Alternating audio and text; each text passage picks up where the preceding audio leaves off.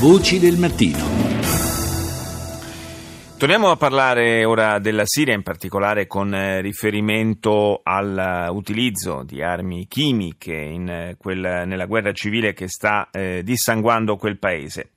Lo facciamo con Carlo Cesare Bonini, eh, già componente dell'Autorità Nazionale per le Armi Chimiche del Ministero degli Esteri. Buongiorno professore.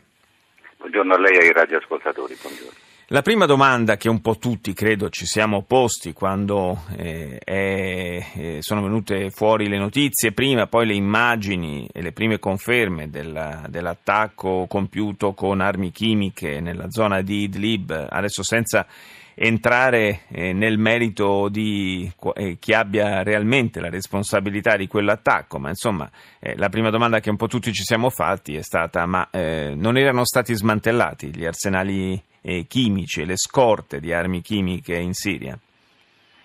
Sì, questo è quello che sarebbe dovuto accadere partendo dalla, dal 13, diciamo così, dal 2013, eh, con l'avvento diciamo, della, della Convenzione per le armi chimiche che stabiliva che ogni Stato Uh, membro di questa convenzione dovesse dichiarare le armi chimiche e distruggerle. Questo è quello che fece la Siria tra il 2013 e il 2015 e quindi era quello che ci si aspettava, cioè che sul territorio della Siria non ci fossero più armi chimiche né precursori. In realtà è anche vero che alcune di queste armi chimiche possono essere comprate diciamo così, sul libero mercato, nel senso che eh, non sono dei componenti particolarmente eh, difficili da trovare e da creare, quindi è vero che c'è un, una certa diciamo così, meraviglia nel risentir parlare di armi chimiche proprio in Siria, dove invece era stata condotta un'operazione eh, da diverse nazioni per smantellare definitivamente quegli arsenali. Purtroppo evidentemente questo non è stato portato a termine oppure è stato sorpassato da ulteriori interventi esterni.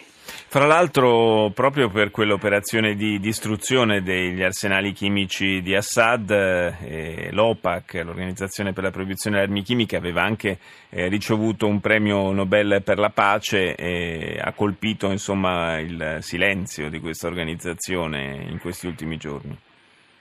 Sì, diciamo, certo, certamente c'è un silenzio ufficiale, eh, anche perché eh, queste materie sono molto delicate e quindi anche all'interno di quell'organizzazione si verificano diciamo così, dei contrasti a volte fra diverse, diversi membri dell'organizzazione sull'attribuire o meno la responsabilità di certi fatti a una nazione o a un'altra nazione. Diciamo che eh, l'OPAC comunque in questo caso eh, non, è, non, ha, non, è, intervenuta direttamente, eh, probabilmente è intervenuta attraverso canali non ufficiali ma ufficiosi all'interno della Siria, eh, per ora effettivamente non abbiamo grande riscontro da parte di questa organizzazione di quello che è successo. Eh, comunque questo riflette lo stato di tensione che c'è attualmente tra i vari stati eh, membri sia dell'ONU che di questa organizzazione. Eh, speriamo che questa, questa, fase di stallo venga superata perché l'OPAC ha tutti gli strumenti adatti per definire bene mm. che cosa è successo e per eventualmente attribuire delle responsabilità. Professor Bonini, eh, lei ci ha già eh, detto poco fa che è relativamente semplice procurarsi gli elementi necessari per eh, creare, per produrre delle armi chimiche, ma eh, la tecnologia poi necessaria invece per il loro utilizzo eh, è più complessa rispetto agli armamenti tradizionali oppure anch'essa è alla portata di tutti? Beh, diciamo che soprattutto con le ultime evoluzioni da decine di anni da questa parte, eh, è, purtroppo la tecnologia ha aiutato a completare diciamo così, l'iter per la preparazione di armi chimiche sempre più sofisticate, che siano cioè poco efficaci su chi le usa e molto efficaci su sì. quelli che vengono utilizzati. Da questo punto di vista l'avvento delle cosiddette armi binarie, cioè composte da due prodotti chimici che poi vengono a reagire immediatamente prima dell'uso ha rappresentato un notevole passo in avanti in questo senso. Quindi è abbastanza semplice, o almeno potrebbe essere abbastanza semplice, procurarsi questi due composti precursori, ad esempio di un gas nervino e poi utilizzarli. Le dico che eh, questo può essere fatto abbastanza semplicemente, non c'è bisogno di grandi, mm. di grandi attrezzature, anche se effettivamente in ogni caso è necessario avere dei sistemi di sicurezza tali che non possono essere utilizzati da, da qualunque persona abbia un laboratorio. Insomma, ecco. certo. no, quindi eh, se queste, eh, questi gas nervini sono composti da due eh, sostanze primarie che eh, vengono messe a contatto solamente al momento dell'uso, eh, questo insomma farebbe crescere i dubbi sulla eh, versione secondo cui a Idlib sarebbe stato colpito un deposito di gas nervino.